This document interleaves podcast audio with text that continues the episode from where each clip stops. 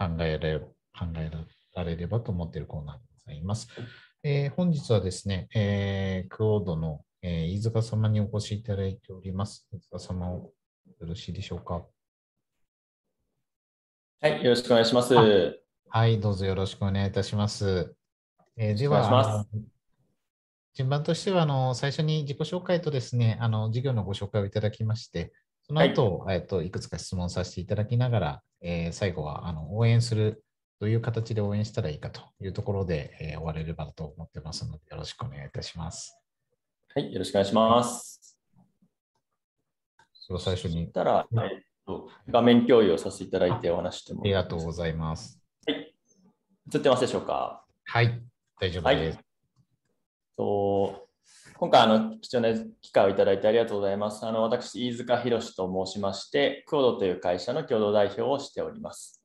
もともと小学校の時に沖縄以外のほぼ全ての県行ったことがあったりして、その後あの東京大学の大学院で都市計画を学んでいました。で、主にあのクリエイティブクラスっていう、まあ、クリエイティブとかナレッジワーカーとかと都市の関係を研究していまして、その後日本政策投資銀行で政府系の金融機関で、まあ、のアドバイザーだったりとか、不動産関係の新規事業だったり、そういったところに関わっていました。で4年ぐらい前にあのクリエイティブクラスのギルドであるクオドっていうこうチームを共同創業しておりまして、まあ、現在こう東京、長野、富山ら辺を中心に活動しています。まあ、僕自身はあの地域のプランニング、ブランディングを考えるとともに、まあ、それを形にする物件の開発とか、仕組み作りとか事業作り、まあ、そんなことをやっています。で去年からの富山と東京の2拠点生活をスタートして、行ったり来たりしながらこう暮らしてるみたいな、そんなような形になってます。うん、富山ではい。言いたいことがたくさんありますが、授業を伺わせていただきつつ、はい。お願いします。はい。ですね。えっと、僕らのチームがこう実践してやっていきたいなと思ってるのは、まあ、大都市と地方両方で暮らして、まあ、働くっていうスタイルを自分たち実践しながら、まあ、主にこう地方部でエリア開発と事業開発をこうセットでやっていくっていうようなそういうこう仕事の仕方っていうのを作って広めていきたいなというふうに思っています。はい。素晴らしい。で、そうですね。まあ、具体的にやってることっていうのはこの4つの領域になっていて、まあ、一番メインでやってきたのは左上のあの地方でのエリア開発が事業開発っていうのをやってるんですが、まあ、一方であの大都市側でベンチャーだったりスタートアップのプロジェクトを一緒に取り組んだりとかっていうのもしています。はい。で、まあ、一方でさっきギルドって伝えお伝えしたんですけども、まあ、個人個人がま個人事業主的にいろんなプロジェクトをやってたりもして、まあ、それが下側のこう個人で事業開発とか経営企画とかの仕事をしてたりとか、あとはマーケティングとか PR のサポートをしているメンバーとか、まあ、そういったメンバーで集まって上側のこうチーム戦を戦っているって、そんなようなスタイルになります。うん、はい。具体的にはどういったものがあるんでしょう？かそうですね。はい、えっと、例えば、ベンチャー支援とかでいうことで言うと、あのご案内の方いらっしゃるかどうかわかんないですけど、メガネのジンズさんと一緒に、こうシンクラボという、まあ、一人で集中するためのワークスペース事業とかっていうのを、まあ、4年ぐらい前からずっと一緒にゼロから立ち上げたりとか、あと、こう、PR とかっていうことで言うと、まあ、サッカーの J2 の松本山がっていう、すごく地域と連携したサッカーチームがあるんですけども、まあ、そこのまちづくり事業を一緒にやりながら PR をしていくとか、まあ、そういったこととかもやっております。うん、はい。面白い。はい、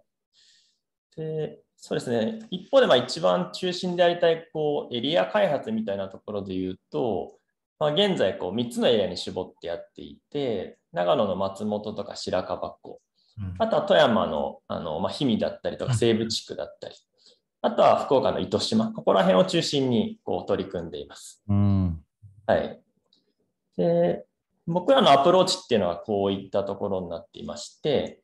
と下側のエリア開発、その、まあ、都市計画的なことも含めて、このエリアをどういうふうに開発していくかとか、空いてる物件をどう有効活用していくかっていうようなエリア開発と、同時にその上にあるこうサービスだったり事業の開発っていうのを一体的にやっていくってことを狙ってます。うん、でかつやっぱその地方の場合、外からどうやって見てもらえるかってことも大事なので、えっと、左側の広報面、まあ、PR 的なことが強いメンバーが多いので、そういったところを最初から見据えながら、右側のこう企画をやっていくっていう、そういったようなこうアプローチをとって取り組んでいるっていうような形になります。なので、まあ、具体的に言うと、さっき言った長野の白樺湖っていうところは、えっとまあ、標高1400メートルぐらいにある高原の湖なんですけども、まあ、日本ってあんまりこうレイクリゾートっていう概念が多くないんですけども、世界では結構メジャーなリゾートのカテゴリーで、まあ、これを白樺湖でこう作ろうっていうのをこう地元の方々と一緒に、まあ、本当5年ぐらい前からこう取り組んでいて、そういうこうエリアのブランディングとか PR もありつつ、そのポップアップでこう体験できるこう湖畔の時間っていうイベントを売ったりとか、あとは今こうエリアのアセットマネジメント会社を作って、えっと、運営したりとか、まあ、そういったことをやってたりします。はい。で、まあ、今年度はその観光庁の補助金で既存観光拠点の再生、高付加価値化推進事業っていうのもあるんですけども、まあ、エリアで資金調達をして、自分たちのやりたいエリア像みたいのを具現化する。そのための資金調達とか、そういったところも一緒にこう取り組んでたりします。あとは、富山だと、あの、まあ、日本全国で DMO っていうのはたくさんできてると思うんですけども、まあ、そういったところを一緒にやりつつ、今、あの子会社で株式会社水匠っていう DMC を作っていまして、うん、まあ、物件開発とか投資だったりとか、まあ、EC 事業だったりとかツアーだったりとかやってるんですけども、まあ、そういったところの役員に僕が就任して、一緒にこういった事業開発をしながらエリアのブランディングとかをしていくとか、まあ、そういったようなことを取り組んでいます。はい、簡単ですが、まあ、こんなようなことを取り組んでいるようなチームになります。ありがとうございます。はい。すごい。日本全国回った子供時代の話を聞きたいと思いながら、あのいろんな、まあ逆に言うと、そのエリアに対する感度とか、はい、知見とか、すごく飯塚さん持ってらっしゃるなというふうには、個人的には思ってるんですけれども、はい、もともとでもそういうところに、うん、エリアマネジメントにやっていこうって思ったきっかけっていうのはどういうところで思ったんでしょうか、うん、となんか自分自身はま国の金融機関とかにもいたので、まあ、これからの社会がどうなっていくかってすごく興味があって、まあ、その中で、えっと、大都市でできることもまあもちろんありつつやっぱりこう既存の枠組みとかもあったりするなとで、はい、一方でこう地方部の方が新しい社会の形みたいのをこうトライアルしたりとかするっていう意味では結構向いてるなと思って。なので今トライしてるとこも結構まあ人口5万人ぐらい以下ぐらいのまあ小さいところで象徴的なエリアを作るみたいなアプローチをしてるんですけども、うん、まあ、そういった形でなんか新しい社会モデルみたいのをなんかこう作りたいっていうなんかそういう思いでみんなでスタートしてるっていうところですね。具体的には、あれですかね、その、まあ、新しい地域モデルを作るときに、そのエリアのアセットマネジメントっていうのが、はいうん、アセットを何に定義するのかももちろんありますし、はい、まあ、マネジメントというか、まあ、ある種、理解も含めて、していくっていうところは、どの点がやっぱり意識されて動かれてるんでしょうか？えっとまあ、いくつかあるんですけど、まあ、僕らはなんかこうずっとそこに定住してるわけではない。一方で、まあ、自分もやっぱ富山と2拠点居住してて分かるんですけども、やっぱそこに住まいを持ってるとか拠点を持ってるってことで、やっぱ地元の方のま仲間に入れてもらえるというか、自分もそこの主体者になれるっていうかどうかって結構やっぱ違うなっていうのを感じていて、で、ただ一方でなんか外物目線として大都市側のまあ、消費者だったり交流人口の先にいる人たちの感覚を持ってるっていう、なんかそのマージナルマン的な、なんかこう、はいはい、視点ってのがすごく大事だなと思っていて、まあ、そこら辺はすごく大事にしているっていうところです。はい、はい。貯金まあ結構、あの一時期 DMO っていう言葉はすごく、はい、注目されて、いろんなものができたと思いますし、うん、まあ、ちょっと先ほどの DMC みたいなところで、はい、より具体的に、まあ、業開発も含めてやっていくと思うんですけども、今、力を入れられているところでいくと、どういったことがあるんでしょうか、あそうですね、えっとまあ、さっきの長野のところも DMO 的なことの絡みもあるんですけど、はい、まあ、主に注力したのは僕は今2拠点やってる富山の西部地区なんですけども、はい、ここはあの、まあ、公益性が高いような取り組みだったりとか、エリアのブランディング広報みたいなところは DMO 側の一般社団法人でやっていて、はいはいはい、一方でこう、ある程度収益性が見込めたりとか、そのアセット性があるものを DMC で取り組みっていうようなこう住み分けで今こうスタートをしています。でやっぱりなんか地域の仕事って短期的にはやっぱこう収益性が見込めにくいところもあるので、はい、まあ、そういったところは一般社団でこう取り組みつつ、でもやっぱこうその地域自体のブランディングが合わないと、そこをベースにした事業っていうのは成り立ちにくいっていうのもあるので、はい、ででかつこう事業でちゃんと成り立たないと続かない、あの関わってくださってる方が長期的になんて関わり続けられないので、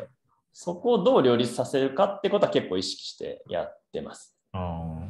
はい、結構やっぱり事例を見させていただくと、すごく、なんだろうな、バランスをよく、はい、うまく盛り上げられてるなっていうのはすごく思ったので、まあ、その辺の公益性と事業性というか、はい、はい、バランスよく捉えられてるってことですよなるほど、そうですね。はい。結構コロナで、この1年ってどういう形で動かれてたんでしょうか、あの、実際はこう、週の半々ぐらい東京と富山行ったり来たりしようと思ってたんですけど、はい、ちょっとコロナもあるので、あんまり行ったり来たりすると難しいってなったので、まあ9割方富山に、はい。まあ、いて暮らしたんですけども、でもやっぱりこう長くそこに住んでることで初めて見えてくる、あの良さとか、はい、あとこうインナーに入るからこそあ実はこういう面白いネタあってねとか、まあ、ただなんか自分たちだと解けないみたいななんかこうネタみたいなのがやっぱすごくたくさんこう入手できて、はい、で僕は結構地方で大事だなと思うのはまずは地方側の人が主人公でやっていくんだけども一方でやっぱ企画できる人材っていうことがやっぱすごく足りていないなという実感があって。でそこを大都市側からこうどう巻き込めるかっていうのが大事だと。ただやっぱたまに通うだけだとやっぱその関係性ができないので僕らみたいなチームがこう地方と東京が両方に拠点を持つことによってやっぱこう信頼のバトンを渡して同じチームになれるってことは結構大事だなと思ってて、はい。まあ、そういうのがうまくできた1年かなと思ってます。うん、ありがとうございます。はい、いろいろあの打ち手の方もたくさんお持ちな気がしておるので、また詳しく聞けたらなと思いますが、はい、あの最後に、えっと、伊沢さん、どんな形で応援するのがよろしい、なんか応援の仕方とか、応援してほしいポイントとかあれば、ぜひ。あえっと、まあ、一つはこの富山の取り組みで、あのいろんな地域のものとかっていうのをこう、えっと、まあ、あるので、そういうのをこう買っていただければっていうのと、もう一個は、あの、今、白樺湖で、その、この空間を体験できる湖畔の時間ってイベントを11月の13、14で実施するんですけども、はい、はい、そこら辺とかぜひ来ていただけると嬉しいです。わかりました。みません、今日はありがとうございます。はい、ありがとうございました。ありがとうございました。失礼します。はい、続きましてということで、えー、日本の打ち手ということで、え打ち手会議の方に入っていきたいと思います。はい。打ち手があれば道は開けるということで、はい。えー、著名人専門家の皆様に日本を良くする解決策打ち手をお伺いする、えー、30分のライブ配信企画でございます。はい、えー、本日67の手、えー、もう67回まで来てるんですね。えー、日本物産、えー、品台湾展開の打ち手ということで、網本ゆかさんにお話をお伺いいたします。網本さん、よろしくお願いします。よろしくお願いします。はい、ありがとうございます。今日は台台北からつないでいただいております。はい、台北から参加してます。はい、台北、軽くどんな感じか教えてもらっていいですか？軽くですか？えっと、まず、はい、あの、暑いです。はい、あのまだ夏が続いている感じなんですけども、はい、えっとまあ、コロナに関しては、今ですね、えっと、ずっと結構、あの多分日本とかでも割とあのオードリー・タンさんとかが取り立た、ね、とあのフューチャーされたりして、結構台湾はコロナの優等生だみたいな感じで、あの報道されてることも多いのかなと思うんですけど、今年の5月に入ってちょっと状況が一変しまして、ちょっとデルタ株だとか市中感染みたいなあのことも発生して、またちょっとワクチンがですねいろんな問題であのちょっと台湾はなかなか入手がしにくいというところもあって、接種率も低く、結構ですねあのそういった局面に陥ると台湾は本当にもう日本のように要請ではなくって命令レベルでいろんな生活のあの、まあ、例えばイートインを全面禁止にするとか、はい、今もカラオケはまだちょっとできないとかっていう状況なんですけども、いろいろと生活の部分で制限がありまして、はいでえっと、ちょっとまあ暮らしにくいなっていうのがここ数ヶ月続いたような状況です。ちょっと今ですね、10月に入って緩和されてきて、やっとまあ今、まあ、例えばイートインとかで言うと、前のまあ8割ぐらいに戻ってきてるかなっていう状況ですね。はい。はい、ありがとうございます。えー、そんな台北からですね、お届けいただいておるんですが、はい、えー、まず、アミオさんの自己紹介をお願いしてもよろしいでしょうか？はい、わかりました。はい。はい、えっと、次のページかな？えー、次の次ですね。はい。簡単にじゃあの自己紹介のをさせていただきます。えっと、私ですね、えっと、英語名でオレンジングという会社を台湾で2012年からやっております。それまでは東京でずっと IT のあのコンテンツ制作のお仕事をしていたんですけども、えっと、台湾に移りまして12年にまあ台湾人パートナーの方と会社を台北に設立いたしました。で、えっと、あ、これ2番、次ですね、次のページですね。えー、あ、そうだ、あ、ごめんなさい。えー、とそうですね。で、このオレンジングというところでは、日本と台湾のいろんなプロあのプロジェクトですとか、ビジネスをサポートしているんですけども、あの私自身の方はですね、えっと、何をメインでやっているかと言いますと、えっと、日本の、先ほどの井田さんの話もあったんですけれども、あの地域、地方の主に物産品、食品ですとか工芸品ですとか、そういったものを台湾に紹介していく、あの紹介して、それから販路を開拓していく、こういうような、えっと、ビジネスをさせていただいています。あの発注主が、えっと、DMO さんであったり、まあ、地方自治体さんであったり、それから、えっとまあ、民間企業の場合もありますけども、あとジェトロさん、J フードさん、そういったような、まあ、行政さんから依頼を受けて、あのまあ、地方の中小企業さんですとかが台湾で何か物を売りたい、進出したいという時にお手伝いをするような、そういうようなビジネスをさせていただいています。はい。で次のページお願いします。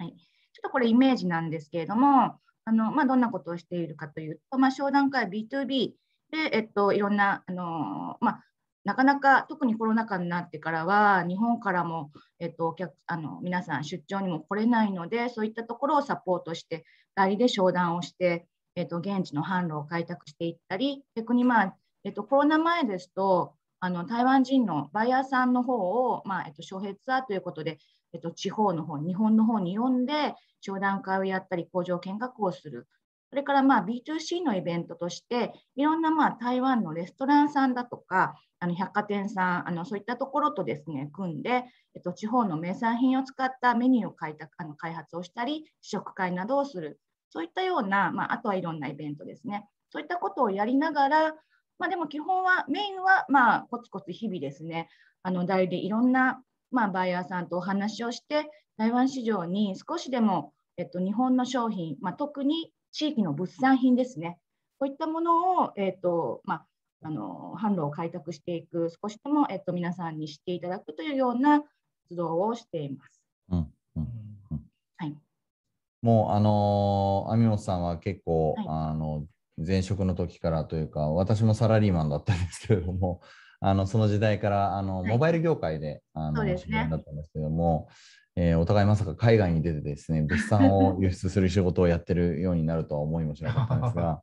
青森県さんの仕事をですね、あの、アミオさんは台湾であのやられて、私が、えっと、ベトナムの方でやらせていただいたりとかですね、まあ、そんな、えーと、アジアに何かものを出したいときは我々にご相談くださいみたいな仲間っていう感じですね。あのそれぞれ他のエリアにも得意な人がいる、インドネシアやってる人もいるし、マレーシアやってる人もいるしって感じなので、やっぱそういうこう日本人同士ですね、横でつながってネットワークを作っていくっていうのは、やっぱ華僑とかそういうの上手なんですけど、うん、我々日本人あんまり得意じゃないんで、そういうのをうまくやっていきたいなというのは思っております。そうですね。はい。ありがとうございます。じゃあ、亜美さん、じゃあ、えー、課題とかですね、現状分析についてお話をいただいてもいいでしょうか？わ、かりました。そうですね。今、本当にあのマークさんおっしゃったように、はい、えっと、日本のものをまあ海外、まあ、特に我々アジアにフォーカスをしているんですけども、もうアジア全体、海外で、えっと、共通の課題というのもありますし、台湾、独自の課題というのもございます。うん、なので、えっと、ちょっと簡単にです。今日私は台湾、せっかくあの、まあ、台湾からお届けしているので、えっと、簡単にですね、まず台湾の、多分もうご存知の方も多いかもしれないんですけど、簡単な基本の情報と、それから今の現状みたいなことをお話しした上で、打ち手の方に入っていきたいなと思います。はい、まず簡単に、はいえっと、台湾の基本情報ということで、台湾ってあの大きさなんですけども、大体九州と同じかちょっとちっちゃいぐらい、0.8倍ぐらいって言われてるんですね。うん。まあ、大体、まあ、形もまあ似たような感じというか、こうさつまいもみたいだって言われてるんですけども、うん、あのまあ、ここの九州と同じ、ほぼ同じような面積なんですけども、人口密度は、えっと、人口が2300万人ぐらいなので、九州の2倍ぐらい、うん、結構あの、えっと、過密しているような感じです。でここの地図で見えないんですけど、真ん中に結構ですね、大きな山脈がずっとつらつらとありまして、そこはあんまり人が住んでなくって、うん、人が住む地域っていうのは、あのこの左の西側ですね。ここにまあ新幹線が縦横にあの南北に通ってるんですけども、その部分に割と大きい都市があるような感じなので、あのそうですね、結構人口の密度は割と高いのかなっていうふうに思っています。はい、次お願いします。はい。今ちょっとお話をしたあの主な都市と産業ということで、簡単にお話をしたいなと思います。えっと、私が今住んでるのも台北市というところで、あのえっと、台湾の島の上の方なんですけども、そこをぐるっとドーナツ状に囲むような感じで、新米市というのがあります。で、こことこの台、えっと、2つの北ですね、シュアンベイうん、2つの北って呼ばれてるんですけども、ここ合わせて大体人口が665万人なので、まあ、えっと、そうですね、3分の1とか、まあ、4分の1近い感じになっています。ここが一つの大きな証券になっていて、大体皆さん台湾に進出するよっていうと、この台北から、台北、新米から、えっと、攻めることが多いですね。はい。そしてその下に、えっと、その、まあ、左側と、まあえっと、のところですね、桃園市、新米市、うんうん、ここはイメージで千葉とかそういう感じになるのかな。うんうん、千葉、はい、あ空港あるですね。はい、ここはですね、どっちかと工場だとか、まあ、大手企業、まあ、そういうものが多いような感じで、自由貿易区もあのあの設けられてるんですけども、でその下に新米市というところがあって、ここは割と最近注目されているサイエンスパークがあるので、あの実際ここに住んでらっしゃる方は結構所得とかも多くてですね、まあ、レストランなんかはあの台北市に最初出すことが多いんですけれども、割と最初から新米にあの出されている日本企業さんとかもあったりします。はい、で台中これが、えっと、また説明するときに名古屋みたいですっていうふうに言うんですけど、まあ、あの日本の名古屋ですみたいな。はい。ちょうど名古屋って感じなんだな。そうですね、文化もちょっとそうかもしれないです。北と南で結構台湾って違うんですけども、あの南部の方がやっぱりもっとローカルな感じで、あの方がちょっとまあ都会っぽいというか感じなんです。けど、台中は台中で何ていうのか、ちょっと独自な感じだよみたいなポジションで、今ですね、一番の人口も増えてきて、前はこれ、このあこの数字はもう変わってますね。ま、前は高尾が第二の都市って言われてたんですけど、今人口的には台中の方が勢いがあって、台中の方が増えてますね。はい。そんなポジション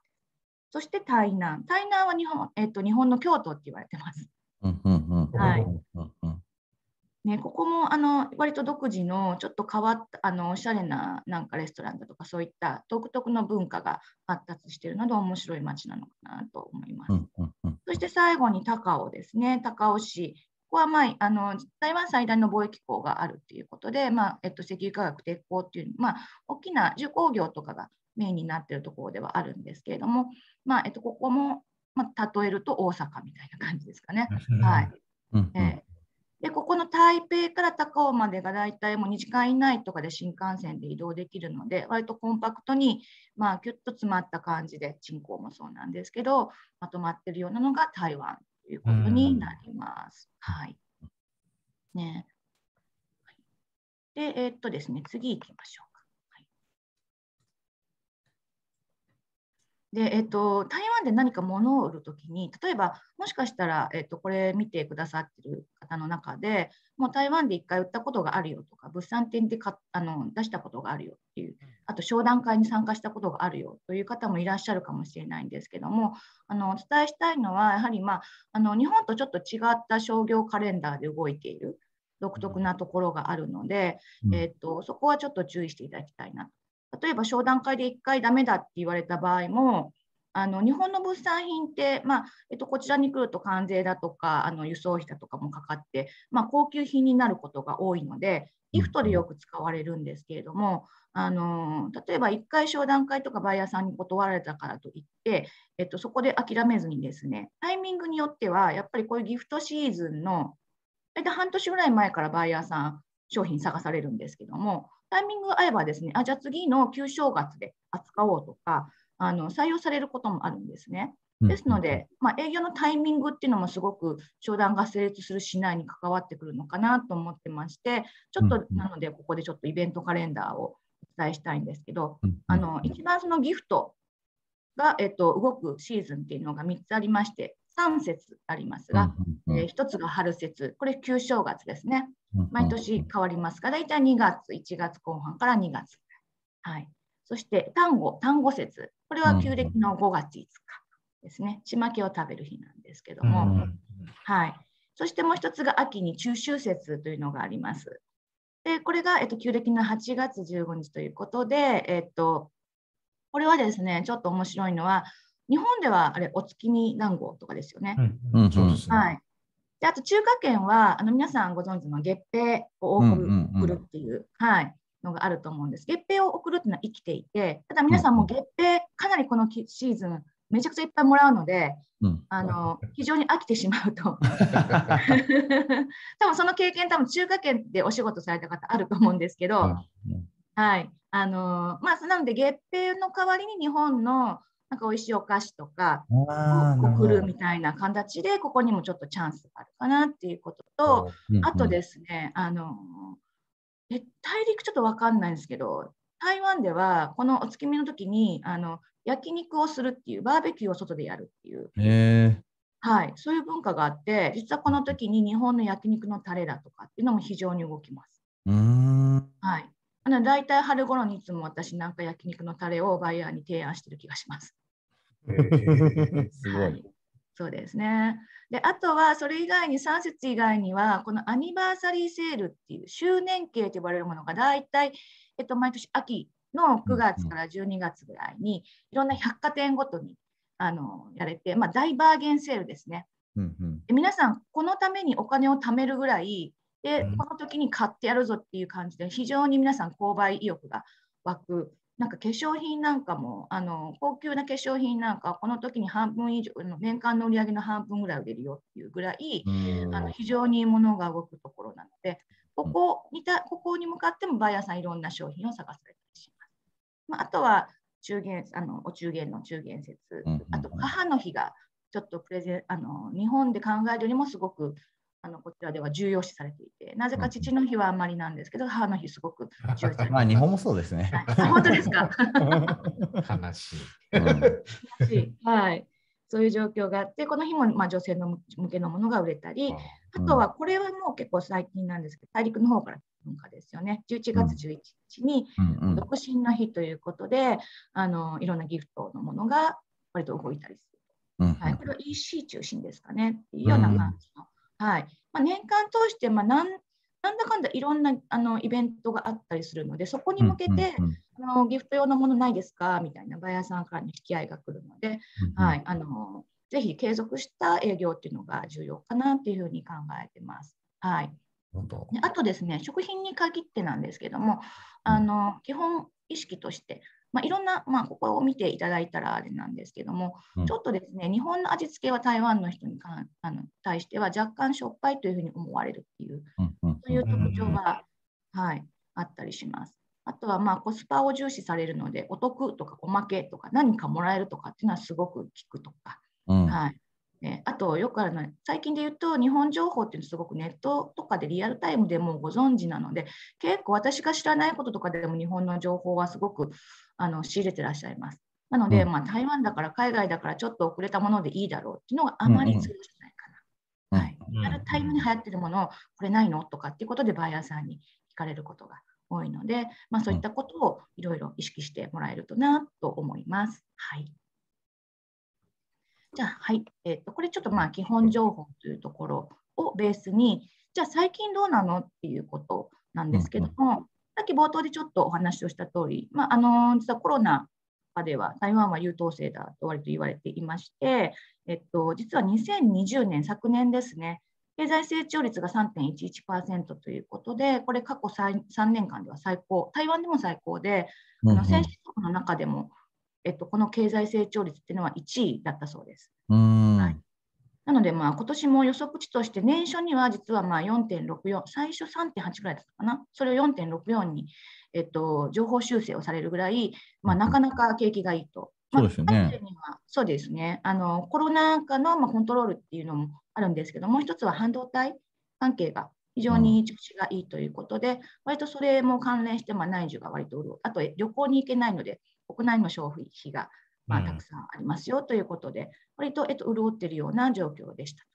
はい、ただちょっとこさっきお話したように、まあ、あの5月に市中感染で景気が若干ダウンしてしまって、あの台湾ってあのすごくあの明確に警戒レベルっていうのを1から4まで定めていて、うんうん、こんな状況になったらこんな制限をしますよ。で、これがこうなったら解除しますよっていう形で、明確にあの制限されることだとか、あのその条件とかっていうのを提示しているんですね。うん、で、それがですね、えっとことえっと、5月かな、警戒レベル3というレベルになって、もう本当にあの、えっと、ずっとマスクをつけて、あとイートインも禁止でみたいな感じで、えっと、だいぶちょっと消費活動が落ち込んでしまいました。うんうん、はい、ただ今はあのイートインも復活しているので、現在はだいたい、まあえっとそのまあ、警戒レベル3になる前の8割程度ぐらいまでは復活しているなっていうのは、飲食店さんがお話しされていました。はい、なので、えっと、じゃあもう、えっと、元のように戻っていくかっていうと、あとはまあワクチンがですね、ちょっとあのワクチンの確保という部分で少し遅れた部分もあったので、そのあたりがですね、えっと、接種率が増えていけば、だいぶ往来も復活したり、今はもう日本からちょっと、えっと、入れない状基本入れないあのビザを持ってないと入れないんだけれども、その新しいビザを発給するってことをストップしているので、事実上入れない状況なんですよね。はい。なので、そのあたりが緩和されてくると、少しまあもうあの往来だとかも復活してくるのかなと思っていますと。はい。で、そんな状況の中ですね、じゃあ日本の物産品ってじゃあどうなのかっていうことお伝えしますと、あ、ごめんなさい、この今同じページですね。えっ、ー、とですね、あの、これ農林水産、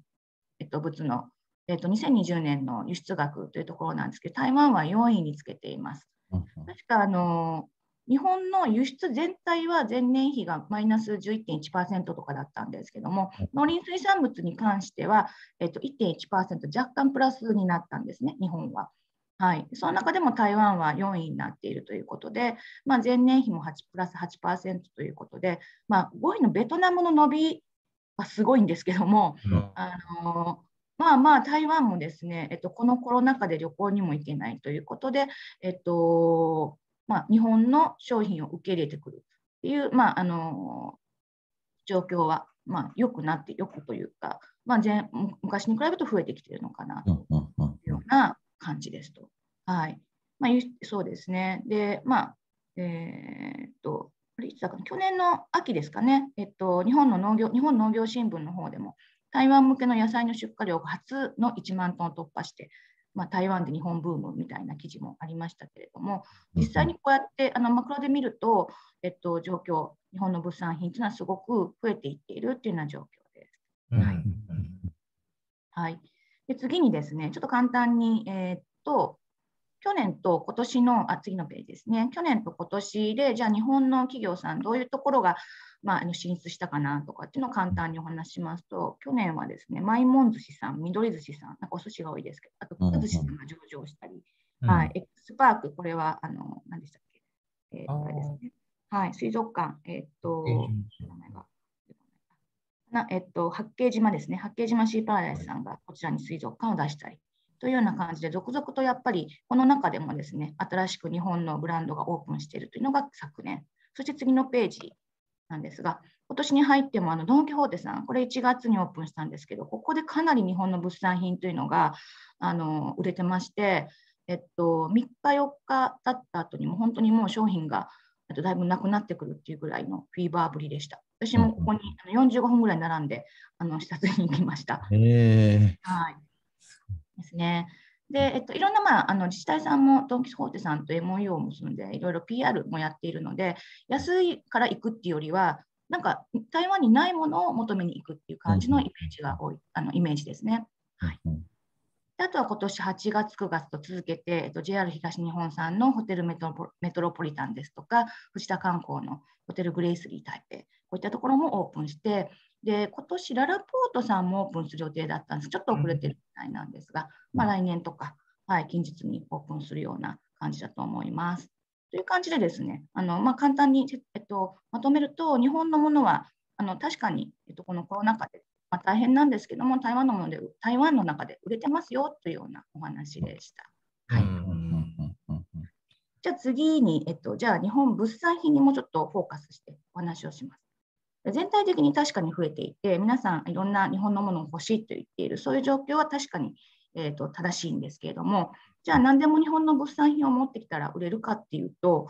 まあ、そこまであの甘くはないなっていうのが私がですね実際に営業代行だったり現地でお話をいろいろバイヤーさんとしている中で感じる状況ですね。はい、というのは、まあ、なぜかというとここに書いている通り、まあ、日本食品もですねあのいろんな物産品、まあ、いろんなあの地方の、えっと、地域の方がすごく、えっと、熱心に営業活動をされていてあのいろんなところがですね商談会を開いたりだとか物産展を開いたりですとかイベントをやったりということであの実際バイヤーさんあのバイヤーさんというか、まあえー、台湾の皆さんがそのいろんな物産品に触れる機会が増えてきていると。うんうん、その分やっぱり、はい。あのまあ、情報も増加しているので、えっと、日本産品というよりは日本産品と台湾の商品っていうよりはその日本産品の中でもじゃあどこのものみたいな感じで、うん、はい、増えてきているのあのそういったような競争っていうのも増えてきているのかなというふうに感じています。そして、えー、台湾産産品 MIT と書いてますけどこれも品質がすごく向上してるんですね。うん、なんか最近日本って結構台湾ブームですか？そうですね、結構入ってきてますね。そうですよね。なんか私も今までは日本のものを台湾に紹介するってことが多かったんですけども、その逆の仕事とかも増えてきたりしているので、いろいろ台湾フェアだったり、私台湾カステラって食べたことないんですけど、うん、ないの？ないんです。はい、どんなもんあれって台湾台湾では台湾カステラってあんまりない感じです、はい、一応あるみたいなんですけども、うん、その取り立ててうん、はい、昔からある一つのお菓子のカテゴリーな感じらしいですね。うん、そうですよね。なんかあんま食べたことないなと思って。そうですよね。はい。日本ではブレイク中でございます。そうなんです。私もだから日本に帰れたら台湾カステラ食べてみたい。おかしい。おかしい。本場にいるけどみたいな。はい。そういう状況で、はい。うんうん、なので、あの、まあ、台湾のね、産品もですね、実はすごく品質が向上していて、あの今までとかだったらじゃあ日本のものがいいっていうふうにあの言えたのかもしれないんですけども結構そこはあのライバルになってきてるのかなっていうふうに感じてます。なので、あの結構より独自性のある商品が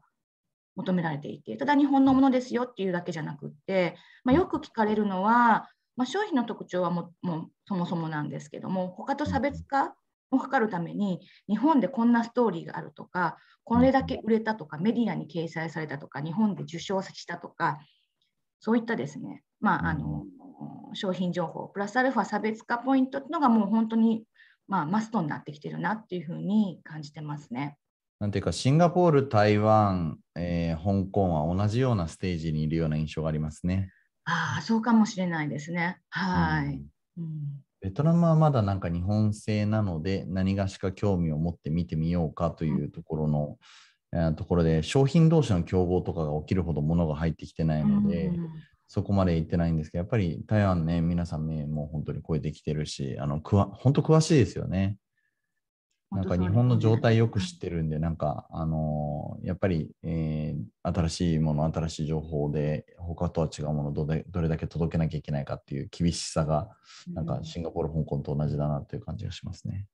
はい。私もそうですね、はい、感じ、それはすごく感じます。はい。えー、なので、まあ、そういったような差別化を図っていかなきゃいけないフェーズに、まあ、もちろん来てるなっていうことですね。なので、まあ、あの販路開拓のポイントっていうところで次のページでいきますと、えっと、今までのことを踏まえて、まあ、あのさっきお話したように、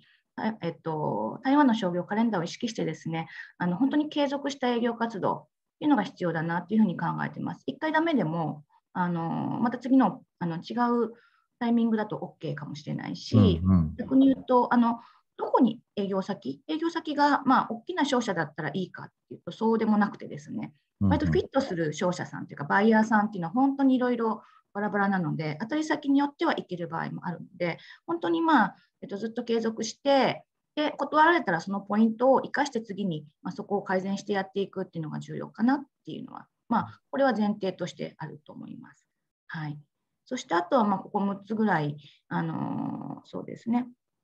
えっと、書いているんですけども、まあ、その中でもですね、えっと、まあ、商談、まあ、売りたいよっていう前に、やっぱり準備を周到にということで、貿易条件だったり、あと、あの成分がですね、ちょっと台湾って厳しいんですね。香港ってそんなに厳しくないですよね、食品に関しては。あそうですね。はい。あの、シンガポールとかちょっとベトナムはもうわからないんですけども、台湾に関しては実は結構日本でも OK だの成分がこちらではダメだよということが、はい、あのすごく多いです。結構厳しい、はい、あのいろいろ厳しいので。は厳しい印象ありますね。はい、そうなんです。実はそこ割とね、ご存じない方も結構いたりするので、そこをちょっとあのご理解いただきたいなっていうところなので、そこをちゃんと、まあ、最初に確認しておくことと、そうですね、あとはよく言われるのは、賞味期限ですね。うんうん、はい、でこれ、まあ、エアで飛ばしてくるのか、コンテナで持ってくるのかによってもあの変わってくるんですけども、あのまあ、例えば船で持ってくるにしても、船に乗ってる時間はま1週間ぐらいかもしれないんですが、その前後にやはり通関だとか、検疫だとか、そういったことでであのあとちょっとまあ港が混雑している場合なんかも時間がかかってしまうので、あの割と1、2ヶ月とかっていうのはあっという間にいろいろ消えてしまうんですよね。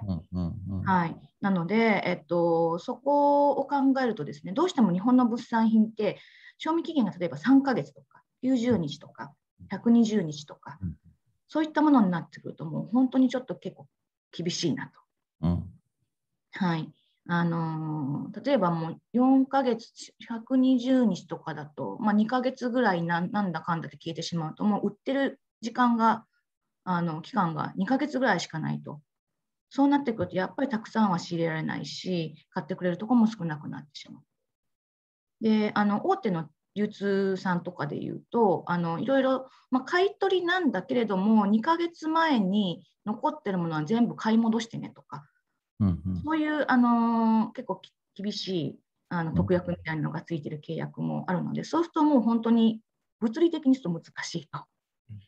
さっきの120日とかだとっていうことになってしまうので、できれば賞味期限は本当に、まあ、さあのちょっと後からまた違った事例とかもあるいうあの例えば物産展でスポットでエアで飛ばすとかだったら短くてもすごく人気のあるものだったら OK っていう場合もあるんですけど基本的には本当にもう最低でも半年あのできればもっと1年、2年と長いのが本当に望ましいなというふうに思っています。はい、あとあの、デザインで言うと、やっぱりギフトで使われることが多いので、できればあのパッケージとかも少しですね、あのギフトを意識してもらうと、あのまたあのちょっと制約率が高まるかなというふうに思っています。はい。はい。さん。はい。あっという間に時間が来てしまいました、ね。おっと、ごめんなさい。えっと、すみません、なんか、あのー、ちょうどいいところっていう感じなんですけれども、はい、えー、なので、えーと、皆さんには、はい、あの余裕を持った賞味期限のものを、ね、えー、独自性のあるものをぜひ台湾に出してくださいねみたいなところが、はい、今日の結論的な感じになってくるかなと思いますが、本当すみません、あのー、もっと用意してもらってたのに申し訳ないです。あ申し訳ないです。私もちょっと時間を、はい、ちょっと、えっと、間違ってしまいました。はい、はい。すいません、ありがとうございます。はい。じゃあ、亜美さん、最後に、あの、はい、えー、台湾に向けて日本の物産出しての、はい、あのまとめを、じゃあ、お願いできればと思います。わかりました。最後に、ちょっとすいません。あの、時間切れで、しり切れとんぼになって申し訳なかったんですけども、まあ、あの、一言ですね、えっと、本当は打ち手ということでお伝えしたかったのが、えっと、中華圏で、えっと、ちょっと変わったあの方法というか、販売スタイルだということで、団体購入、談合というものがあるんですね。うんこれはあの、えっと、クローズドのコミュニティで、えっと、予約販売でいろんなまだあの市場に出回出出回ってないものを買う買えるという仕組みなんですけども、この団体購入、えー、談合っていう言葉で、えっと、検索をしてもらうと、多分いろんな情報が 取れると思います。私はこれが実は物産品の打ち手としては、あの海外向けの打ち手としては非常に有効なのではないかというふうに考えています。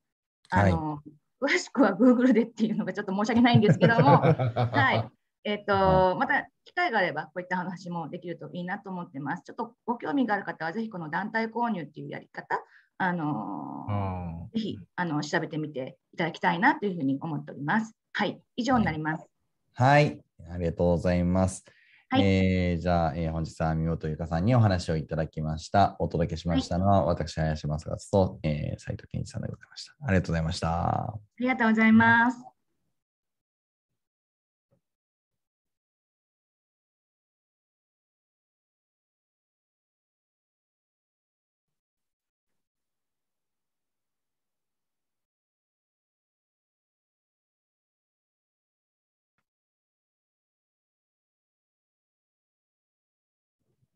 アミさんお疲れ様